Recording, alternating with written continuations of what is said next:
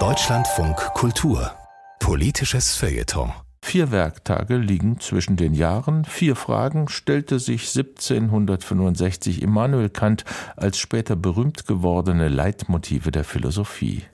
Wir haben vier Autorinnen und Autoren gebeten, sich mit jeweils einer der Fragen zu beschäftigen. Heute die Künstleragentin und Journalistin Heike Melba-Fendel. Was soll ich tun? Unterkunft Ukraine ruft an. Ich habe die Nummer nicht eingespeichert und doch weiß ich gleich, wer hier kurz vor Weihnachten ein Zimmer von mir will. Es ist eine Düsseldorfer Nummer und mit Düsseldorf habe ich ansonsten nichts am Hut. Mit Unterkunft Ukraine jetzt gerade auch nicht. Ich nehme nicht ab. Galina und Oksana sind gestern ausgezogen. Ich konnte sie für vier Monate bei Freunden unterbringen, die im Süden überwintern. Unterkunft Ukraine wittert so etwas. Sie wittern freie Zimmer über die knapp 600 Kilometer Distanz zwischen Düsseldorf und Berlin. Ich jedoch wittere Ruhe. Endlich. Neun Monate habe ich nicht mehr im eigenen Bett geschlafen, sondern im Gästezimmer. Oder auf dem Sofa im Wohnzimmer, wenn mehr als zwei Personen Unterschlupf brauchten. Wie der iranische Lkw-Fahrer und seine aserbaidschanischen Freunde, zwei Schuhverkäufer, die gleich zu Kriegsbeginn aus Kharkiv geflohen waren. Es folgten zwei IT-Studenten, die jeden Abend ihre Mütter in ihrer nigerianischen Heimat anriefen, wo diese für ihre Söhne und mich beteten. Am längsten blieb die dreiköpfige muslimische Familie, auch sie aus Kharkiv. Die junge Mutter mit den halbwüchsigen Kindern wienerte meine Wohnung täglich voller Inbrunst.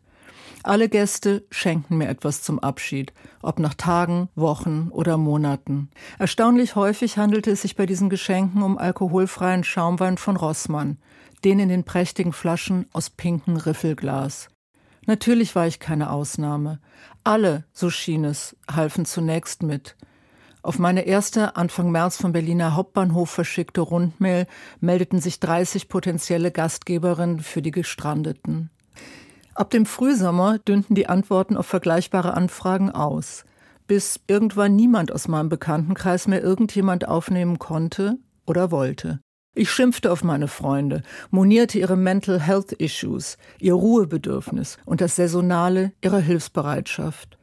Irgendein Egoismusalarm in ihrem Leben schien scharf gestellt und erinnerte sie bei Zeiten an ihr Leben vor jenem Krieg, der jetzt wieder der Krieg der anderen war. Sie schienen auf die Seiten jener gewechselt, die von Anfang an gesagt hatten, also, ich könnte das nicht. Und die ständig wissen wollen, ob es mich nicht nervt mit den fremden Menschen in der Wohnung, ob es mir nicht langsam reicht. Und ob es mich nervt und ob es mir reicht. Die Haare im Abfluss, der Lärm in der Küche, der Nagellackfleck auf dem Parkett. Aber jetzt ist ja Ruhe. Jetzt verstehe ich meine Freunde.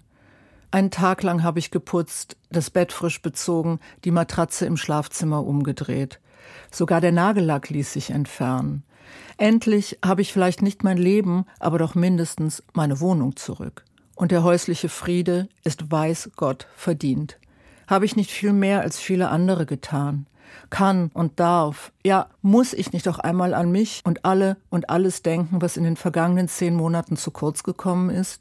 Darf ich diesen Krieg nicht auch mal bis auf weiteres in den toten Winkel seiner Medialisierung verschieben?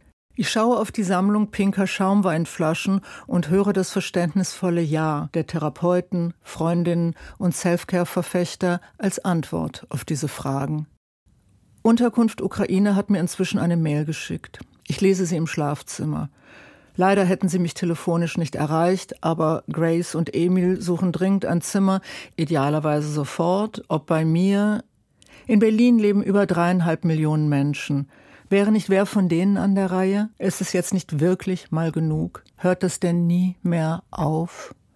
Ich schaue auf die blütenweiße, frisch gebügelte Bettwäsche und höre das verständnislose Nein der Wirklichkeit als Antwort auf diese Fragen. Dann atme ich tief durch und gebe meine Antwort ein.